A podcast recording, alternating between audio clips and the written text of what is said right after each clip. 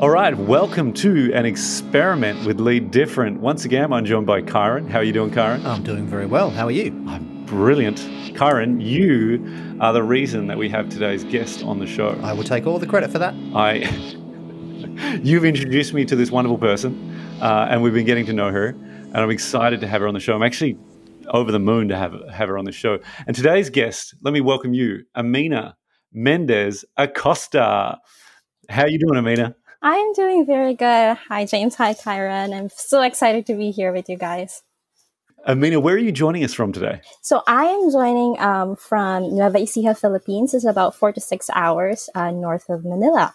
We are so pleased to have you here. Uh, people are probably wondering why I'm so excited to have you on. And one of them is your story, because I think your story is incredible. I think it's uh, empowering. I think it's, uh, it's a story of hope. Uh, and it's a story of energy and effort and drive and all these incredible things. But also, beyond that, what you're doing now is incredible. Uh, so now, can you give us your job title? But then, because job titles mean nothing, tell me what you actually uh, do and what you're part of with that job title. Right. Um, no, it is exciting. So I am a research um, analyst, which for some people is like, what? it doesn't really, you know, doesn't really um, do anything. But I'm really incredibly excited about my work because part of the things that we do is try to understand um, the reasons and the status of uh, stuff like poverty. And especially now with the pandemic, we're trying to exa- understand, exam- for example, why girls um, aren't able to get access to quality education, and especially with the school closures, what are the particular obstacles um, that they are facing when returning back to school? Uh, education, especially girls' access to education, is a big part of, of development and getting families out of poverty. So I think it's a really exciting field to understand so that we can do more about it. Oh, that's amazing. And let, us just highlight the organization that you are working for. Like, this is not just your backyard kind of local community development. Not that there's anything wrong with that, but you know, there's this is a legitimate organization that you're working for. It's pretty extraordinary. Um, yes. So, Center for Global Development is a policy think tank, and they do a lot of stuff. Um, they do stuff on vaccine and health and sanitation and poverty and trade. Um, and but also gender and education. This is what I'm working on. But yeah, it is it is an exciting step. It's very rewarding. And I, was, I'm glad you mentioned that, Karen, because I'm like, oh, that's cool. But then I'm like, when I hear where she's working, I'm like, oh, I couldn't get a job there. well, I couldn't imagine being here as well. But you know, life has a way of putting opportunities um, at the right time to get you where you need to be. So you know, if you want to be here, you could be here too. That's true. Now, Karen, I want to throw to you because you are the reason that I've gotten to meet Amina. Um, now, how did you hear about Amina? Tell us a little bit about what you do that yeah, just to give us 30 seconds. Yeah, well, with my work with Opportunity International Australia, uh, you know, we're ending poverty in developing countries through the power of a small loan, one family and one community at a time.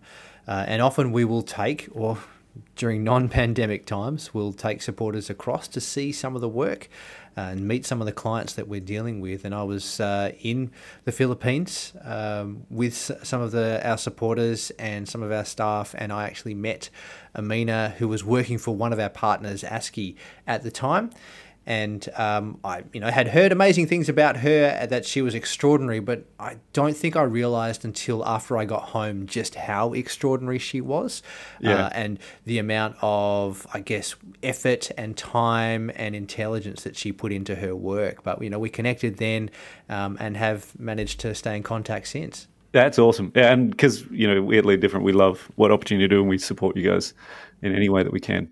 Um, now, Amina, back to you because you're the reason we're doing this.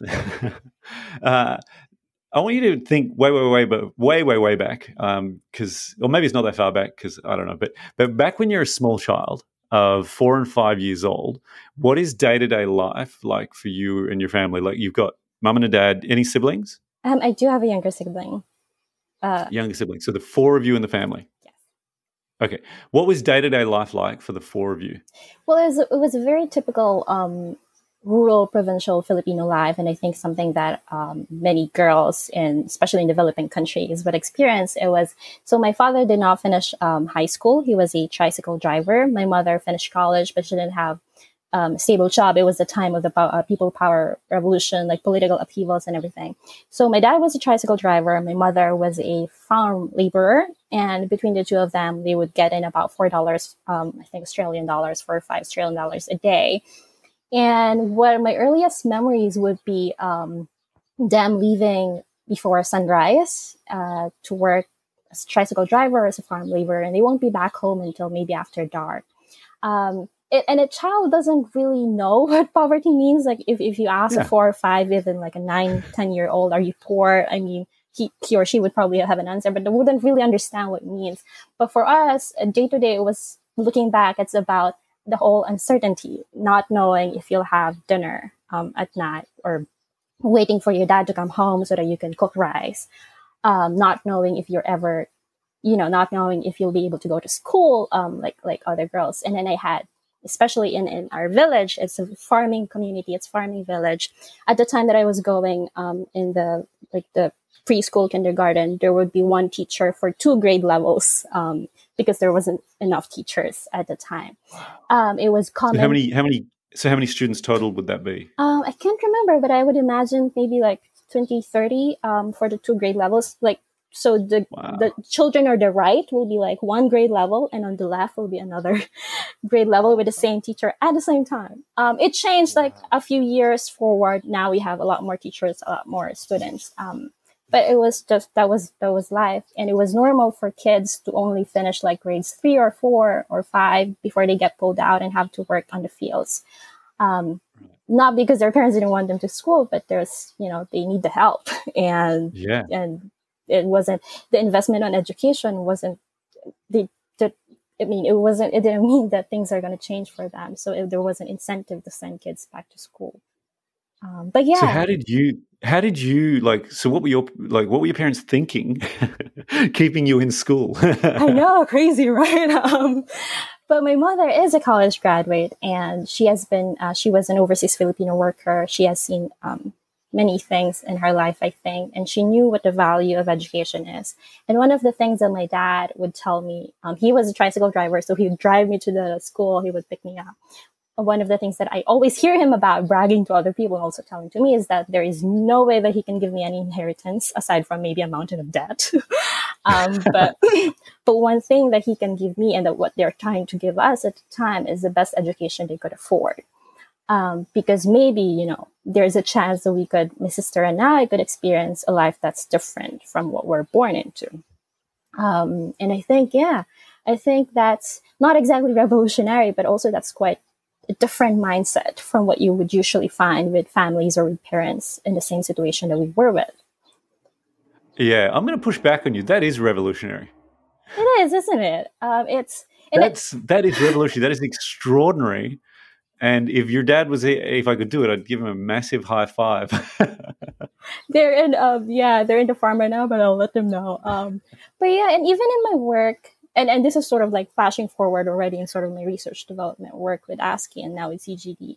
It's it's one thing to give like opportunities, but it's another entirely thing for a person to believe that something could change especially with especially in the scenario where everybody is as poor as you are and for children who were born in this life and who expect to die in the same yeah. way that's I mean, there's really one word for it, right? Hope. You hope yeah. for your yeah. children to have a better life, so you send them to school. But it's not always easy to hold on to, or to have that hope and to hold on through it, you know, through the ups and downs.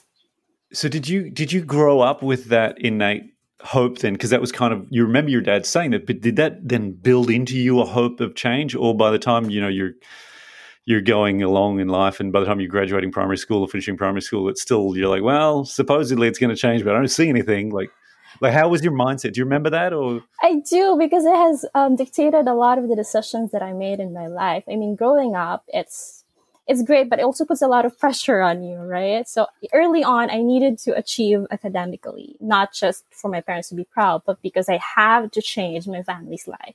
Especially when I went to high school, for example, it was a state science high school. I wanted, yeah, there was an entrance exam. You can only get in if you like, you want a place. And it was, you know, there was a lot of demand because it's cheaper and it's really high quality.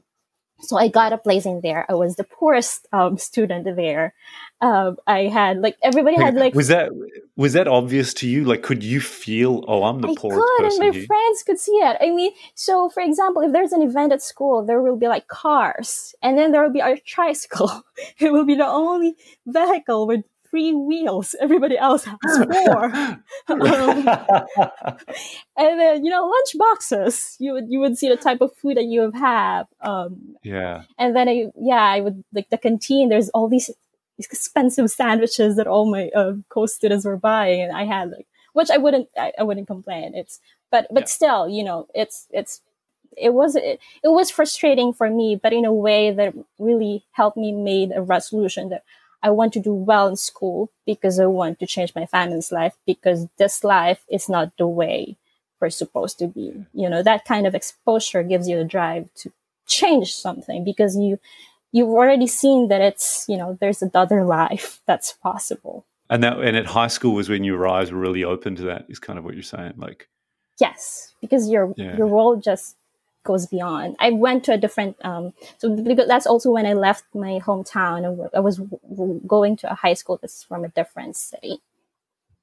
oh, so did you move away out of your parents' house? No, no, I was uh, do- I was like doing a commute an hour um each way in the morning, an hour back. Um, there were a lot of people asking my parents like, why did you have to send her there? There's like a local high school closer by. But again, my parents, you know, had this drive that only the best education um, as as we could afford.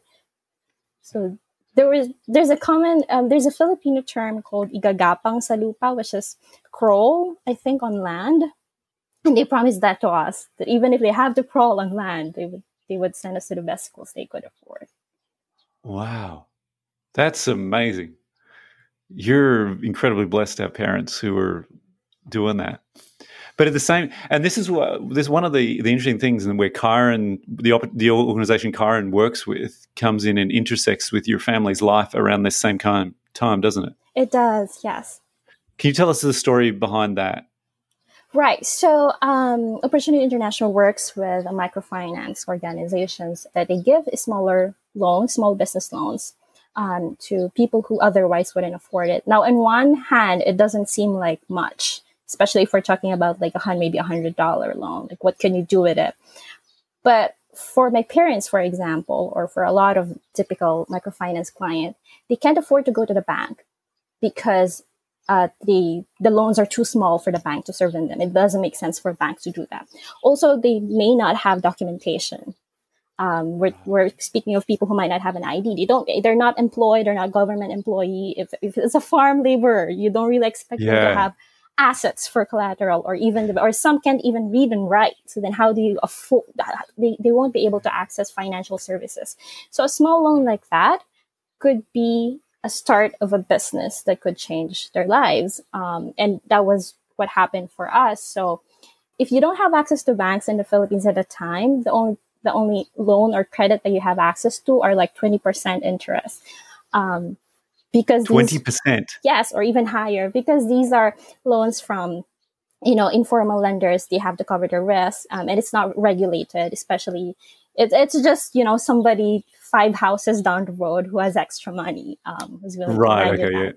Um, so that was what's available. And if you're fighting against that interest it's hard to get a business up and running. It's hard Yeah. to save um, insurance is what? What is insurance? Um, so my parents were my mom received a 120 i think australian dollar loan. She bought three little piglets with it um, and tried to start a small piggery. Um, it didn't succeed at first. I think they failed a few times because but the the microfinance loan came with mentoring with a development officer and slowly my mom learned how to do the business right um, of course they would have to repay the loan and they have to try again Yeah, yeah. and then it was a little hard, really hard at first. Um, but then they started the business going, and it made life a little easier for us um, when I was in high school. So three little pigs, which sounds like some kind of nursery rhyme. Um, did they each build a house? they were very was there a big bad wolf? well. They were very delicious. I remember that part. so what was the actual business that she started from the pigs? Was it just like breeding pigs to sell to eat kind of thing? Yeah, so um, they would breed pigs, they would butcher it, and they would sell it um, in the village because you get a bigger margin that way instead of like pushing it, you know, just selling it outright. Ah, So it's farm raised, cool. uh, little pigs, um, and then you know we sell. We make really good uh, pork adobo with it. I kind of want to try it. yeah, I was telling you, I was like I said earlier, I grew up with a, with a bunch of Filipino friends, and so yeah, pork adobo. Um, right? I kind of want to try it. uh, and Ka- Karen, is this a pretty typical story? Just um, swinging to you for a bit of how this. Well, y- yes and no. Like it's typical in the sense that um, the majority of the, the people that we work with, the families that we work with on the ground, or, or the clients, um, this is what life looks like for them at the start. Like they are unable to put enough food on the table. They can't send their kids to school. They they find themselves uh, really vulnerable to life shocks. So like illnesses. Um, or school fees, or like a death in the family, or they there's a, a, a even a, a religious festival or something that they are required to be part of, and that puts them in this financially vulnerable position where they are in debt. Uh, and so a lot of the clients that we work with start from negative um, which is that's normal. Probably what's the unusual part is kind of where Amina has ended up. Like we work with six, over six million families, um, and not all of their children end up working for the Centre of Global Development, um, but they are they all end up providing for their family and creating uh, a new life for them and a life for their children. Yeah, that's incredible. Now, I'm interested back with you, Amina. Like, so I imagine as a kid growing up, uh, you're four, five, six, seven, eight, nine, ten, uh, and your your world is really small. Your expectations are small. Um, your your you know of your future and stuff like that. So when things began to open up for you, do you remember? Do you, is there a particular time when you actually kind of can remember a situation where things began to open up and you're like, this might be possible that I can actually begin to do something? Or is there anything like particular moments like that? Um, I think it's it's a small realizations, you know, bit by bit, small building blocks of you know my parents being proud. In elementary, I graduated top of my class. Um, in high school as well, I had I know Asian thing, right? Gotta be top, but also like just Wait, you did it at high school as well? uh, I was one of like the top three. Um, but yeah, but but so it was a little. It was built. It was an awareness of of being able to do stuff that other people maybe wouldn't expect because they didn't have the same opportunities. Especially when I was in school with other children who had far better elementary education or have parents who have stable government jobs. Um, Yeah. But in terms of like, I remember my high school graduation in particular and I was telling you about my tricycle, and, and so it was outside of the graduation stadium, all of these very nice cars, and then our tricycle. And then I told my dad that, you know, one day we'll have that. Um, but it also made me very proud, and I think they were very proud at the time that we were, cl- you know, out of the whole class, and everybody has all these opportunities, and they were great people. But also, but but you know, it it does something for a girl like me who I know was trying to fight against other bigger odds maybe than, than other people Yeah. to be able to achieve for example when i went on that stage and got an honor um, and they were Yeah. very very proud and they were you know it, at, before it was shameful to admit that oh we were poor but then during graduation time when i hear my parents you know talk to other people um, and say yes we are poor um, but my daughter you know got an award Yeah. like this um, yeah yeah it's so it's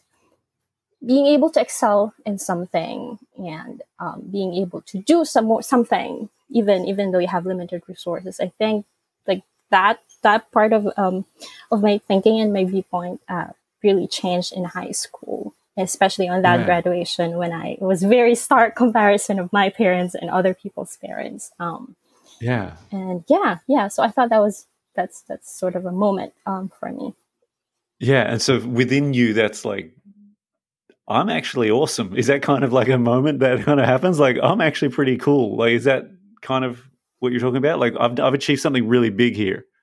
that I can do something um, that I could. It was it was a feeling, a realization that I can do things. It wasn't just that you know you're you're awesome, you're good. It was just that Yeah. I can actually change things.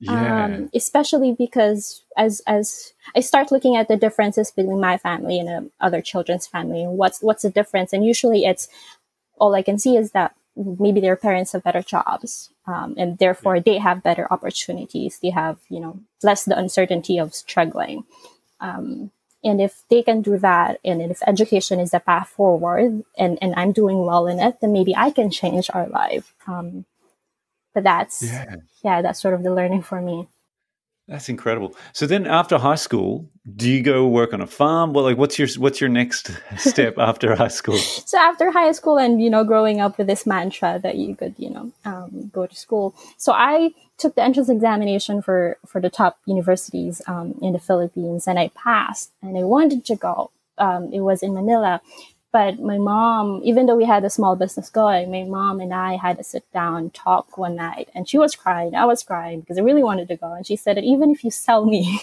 in every single procession we have, we won't be able to send you where you where you want to go. And that really broke my heart. Um, because you know I was on fire. We're gonna change our life. Yeah, you got all this momentum going. like I'm doing stuff. I'm incredible. I can change things.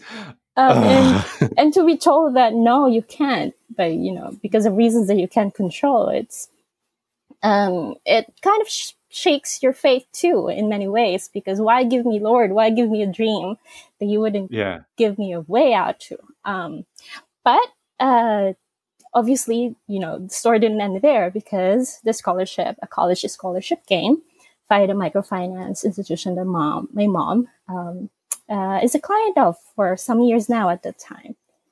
So it was a full scholarship. It was funded by a wonderful couple um, from the US. It was Helen Gordon Smith Foundation. Um, so an organization called the PEN. And they gave full scholarship, full college scholarships to children of microfinance clients. I took the entrance exam. I passed the interview. And um, uh, June of that school year, I was in Manila about to start uh, my college degree in the University of the Philippines. I was doing a Bachelor um, of Science in Mathematics. It was my dream and it was happening. Yeah. That's incredible. And so you started you start university in Manila and you're it's actually happening. Now, I know you actually grad did you you graduated from another college though, didn't you? I did. I did and it's amazing. what um, happened there? so so on my third year the scholarship sort of had a promotion or an extension um, going where two of the top like two um, students in the scholarship program were able to finish their college in the united states so um, wow. on my third year i transferred to ohio Wesleyan university which was also the um, this university of where the couple that was sponsoring us graduated so had, had a tie so oh, their alma mater kind of thing Yes, yes, yes. Yeah. Um, and so I went there and then um, I finished my degree in the US. And I imagining you were asking about moments, and it was another moment for me in one of our school trip uh, school trips. We were in uh, New York, um, one of those international, you know, school trips that uh, we didn't have to pay for because you know how could I? But we went there, and we went to New, uh, Times Square, um, and I was standing there, and just seeing all the lights and um, I was crying because you know I I was nobody. I was I wasn't supposed to even go to school, and there I was in New York City doing finishing my degree, um, and you know there are moments in your life when the possibilities just suddenly expands. And it was one of yeah. those moments. Yeah. Um, yeah, yeah. And, and and for me, one of the fascinating things is that not only the opportunity presented, but you expanded with it right? So sometimes, and because I've had this to happen to me and to other people, uh, and by the way, your story's so powerful. I, it's just you're moving me a lot. but sometimes we meet moments, and the, the horizons expand of what's possible, but we shrink back, and we're scared. And I've seen this happen to a lot of people. But from your story, one of the things that I love is that not only do your horizons expand, but you go with it because you could have pulled back and gone, no, that's just too much. I can't do this. I can't possibly. What would possibly happen? I just, I think you're incredible, Amina. Thank you, but I would also caveat that um, that in that time I was also trembling. Um, yeah. Because, oh yeah. It's not that you're I doing this grown easily. Up with that. It's we talked about drive and you know being able to change my family, but to have sort of that responsibility as well. I graduated when I was 19 years old. Um, and to have like the responsibility of changing your family's life, it, it, felt as well that I had no choice but to expand. Um, of yeah. course, now I look at that um, and think it was um, a gift, um, but also you know, um, part of it is that when you're faced with adversity and you get an opportunity to expand, as you were saying, then you grab it because you know how rare it is to have that kind yeah. of opportunity. So, and because what I love is that you're actually open and honest with the fact that just because your expand your horizons and the opportunities are expanding, it doesn't mean you just walk into it. Like the trembling, sitting there, the enormity of that situation. I love the fact that you're honest about that. Um, and did you feel pressure from other people? Was just a self-imposed pressure? Do you think? Um, I think it's both because when you're, it's a little bit like it's a little cliche, I think, but but really when you look your destiny on the face, yeah, all that drive, but the people around you, you you you have to take it. Especially for me, um, who's my parents have sacrificed so much for me to be in that particular moment, and I know how rare an opportunity is even now I can't imagine that, you know, things have happened the way they have. Then you have no choice but to really embrace it. I was afraid of, of failing um, because when I fail, it's not just my own career. It's it's my own family's lives that we're talking about. My sister was about yeah. to get into college. She has to finish her degree. She doesn't have the same scholarship that I have, but she has to do that too. She has to be given yeah she has to to find her own way i need to help her. So yeah so it was it was a very scary moment. But then when you when you really when you're when you experience the things that you have experienced and the adversities that you have to face then you have no choice and you're forced to expand and step up to it. You claim it. Even with all the reservations that, that i might have about my own capacity you have to step up and claim it and make it and see it through to the end. Yeah. Gosh.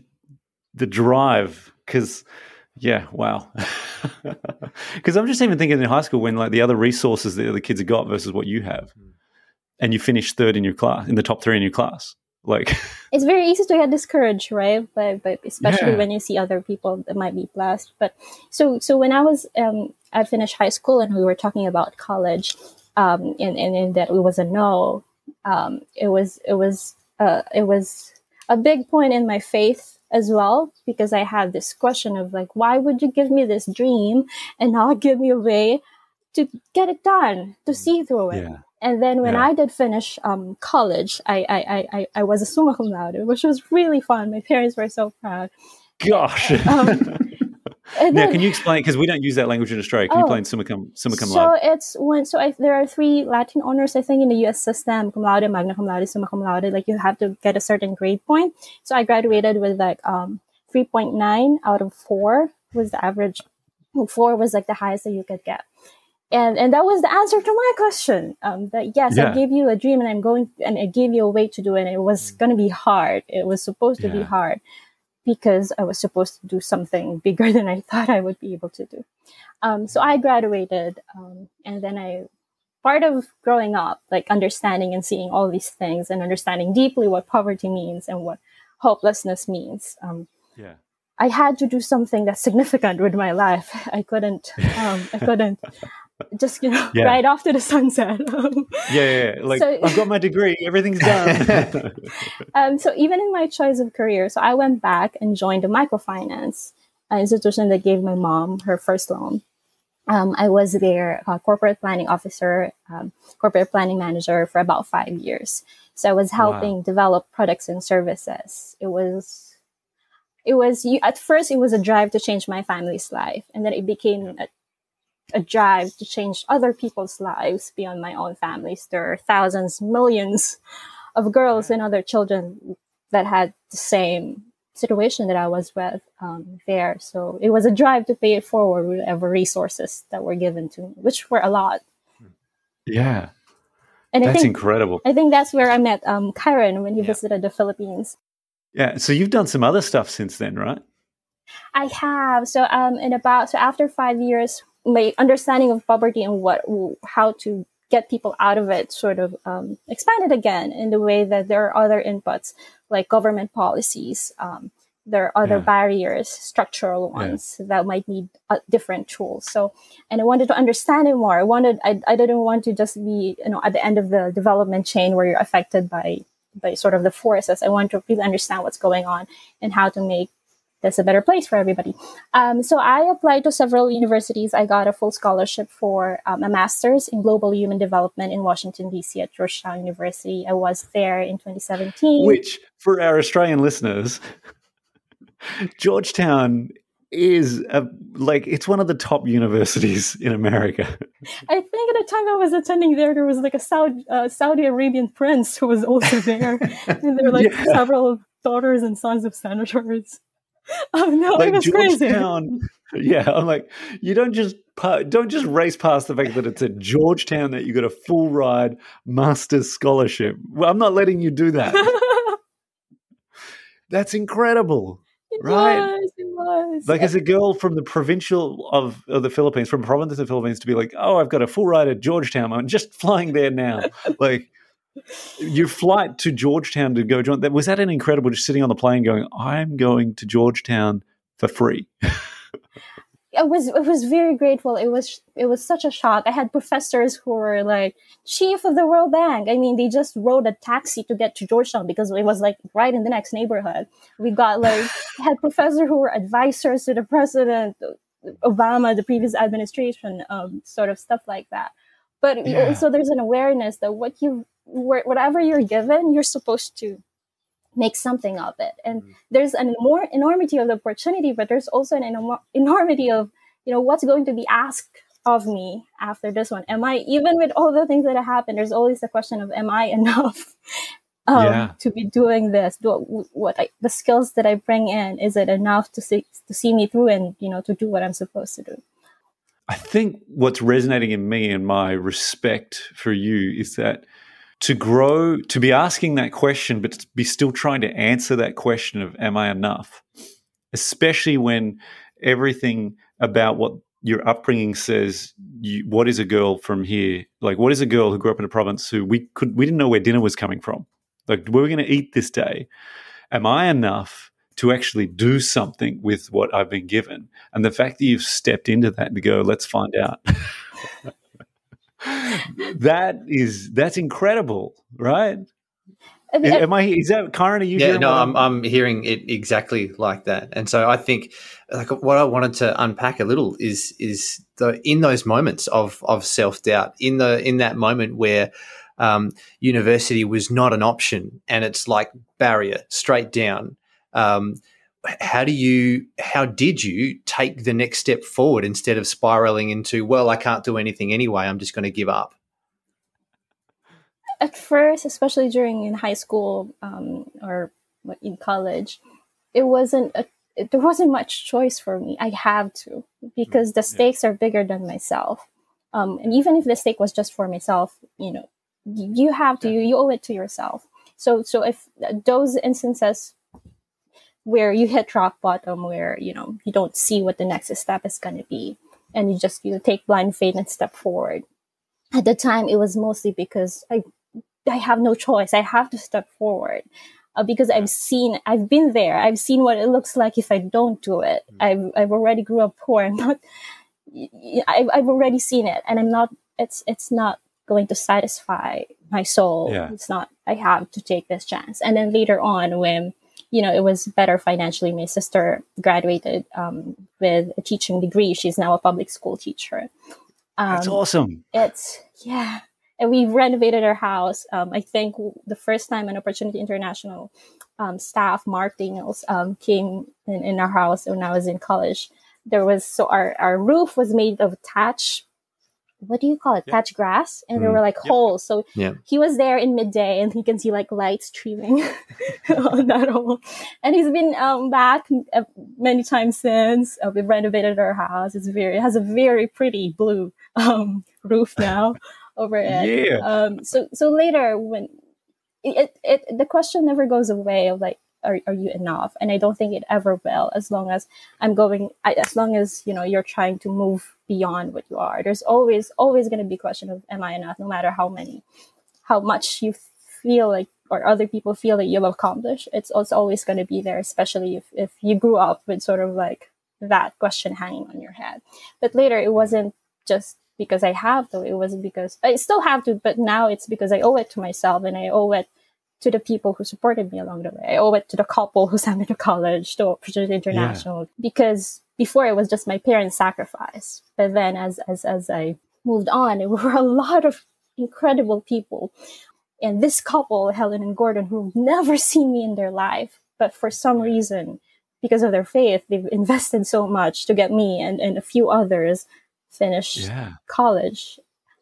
We, when you've got that a debt of gratitude when you receive so much. You have to pay i have to pay it forward in some way. Otherwise i would never be you know you would never be satisfied um, and, and, unless you paid it forward. But i actually love that because one of the things that we talk about with our leadership stuff is just how powerful gratitude is. Mm. uh, and just that how much when that gratitude is fueling you just how far it can take you and the impact it can make. And that seems to be what you're like i'm so grateful for all these people investing me because I want let's how'd you do at Georgetown?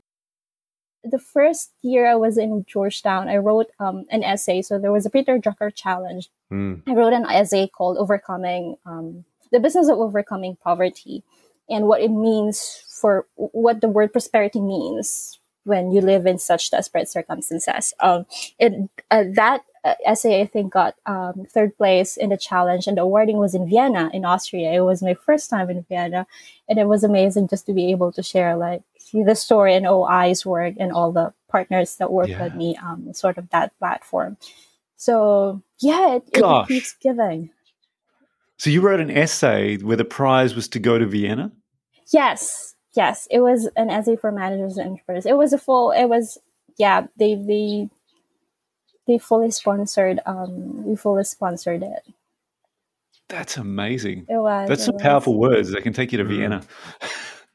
I've never, I've never written anything that powerful. was, I was just telling the story as usual. Um, it is incredible, and the more I hear people respond to my story, the more I realize how it's also a very rare opportunity that what I've been given, and I feel that there should be, it shouldn't be as rare like yeah. girls mm. from villages that weren't supposed to go, go to college being able to go to college it shouldn't it shouldn't be that rare of a story it should be a story yeah. that i hope that we get to a point where it is a normal story um, and that's where you're working now right so you finished georgetown and now this is what you're building right everything you're doing is to help make your story a normal story I hope so. Um, I hope so. And it's it's sometimes it's hard. See with development work, and I I guess Karen um, could could relate to it. Sometimes you don't see the results right away, and it's yeah. it's easy even as with your personal. It was with our personal life. Even now, it's sometimes easy to get discouraged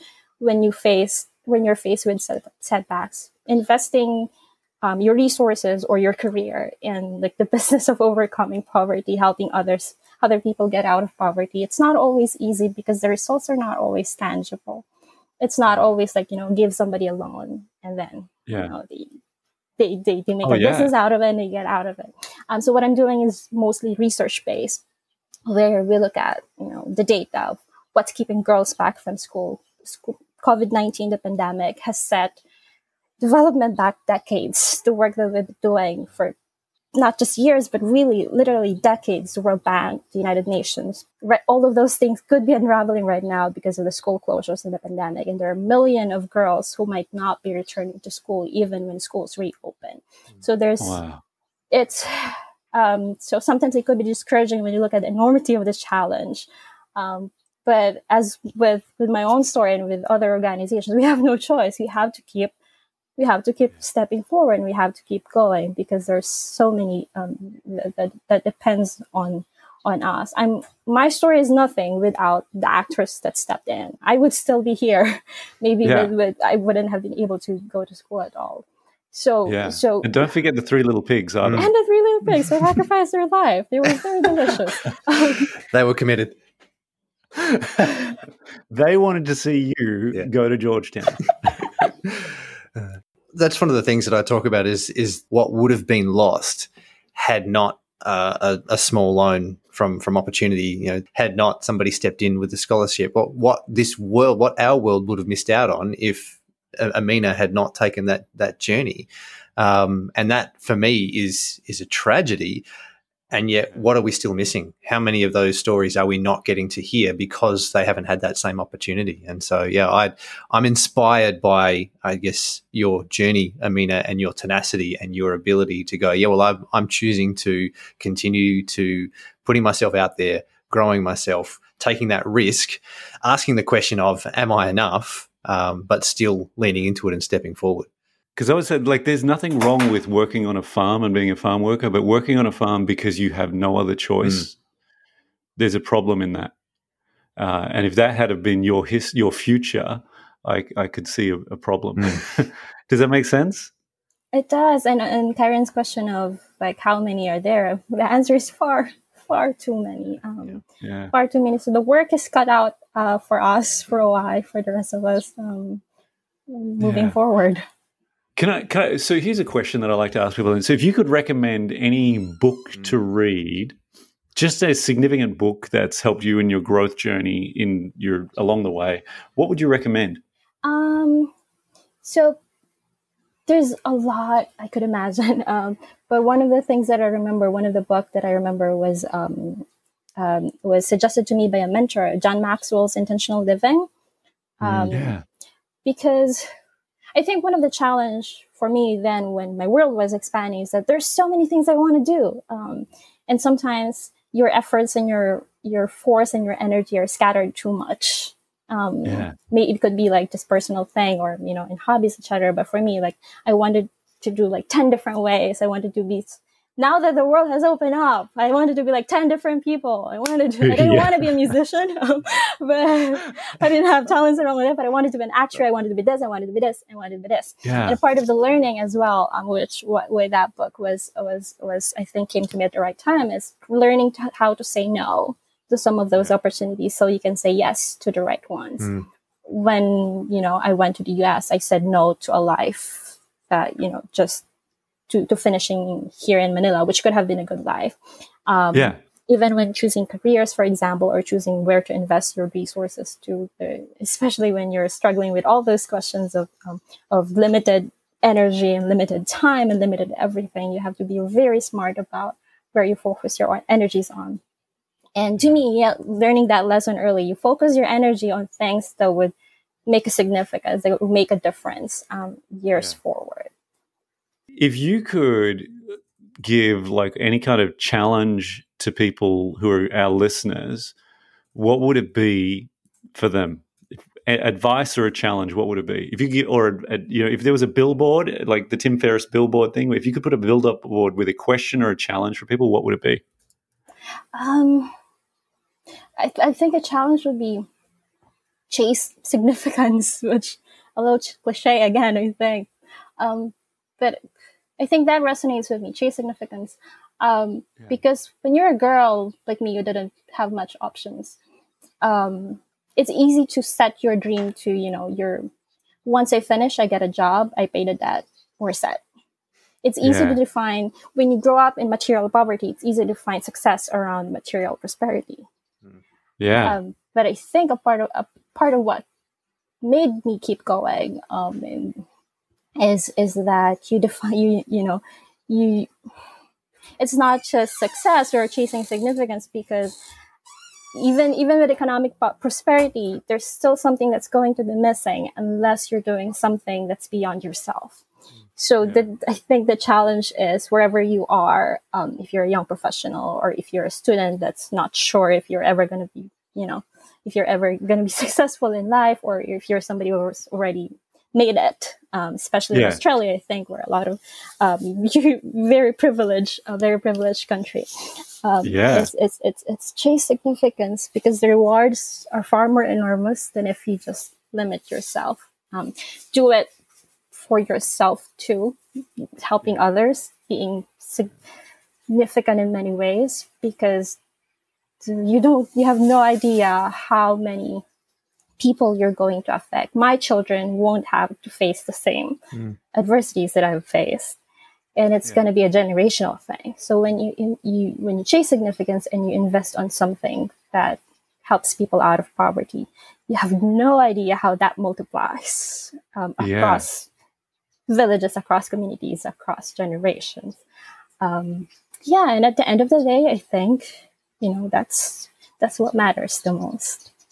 Yeah. Amina, this has been an incredible, powerful conversation. Mm. I didn't know I was going to need a box of tissues. I didn't. I didn't know. Like I knew you were amazing, but I didn't know that you were going to be able to share your story so well in such a powerful way. And I appreciate you doing that for us here in Australia. Uh, and I want to add on that if if you do want to, you know, perhaps chase significance and invest in others. Opportunity International is one of the best ways I've seen. It is the best way I've seen, which is why my wife and I are behind it. It's why Lead Different, we invest in it as well.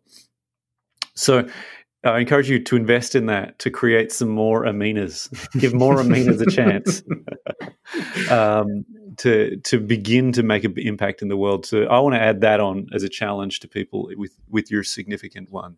Um, opportunity is an incredible way to do that. Thank you so much for joining us today, Karen. Thank you for introducing us to this wonderful person. Pleasure.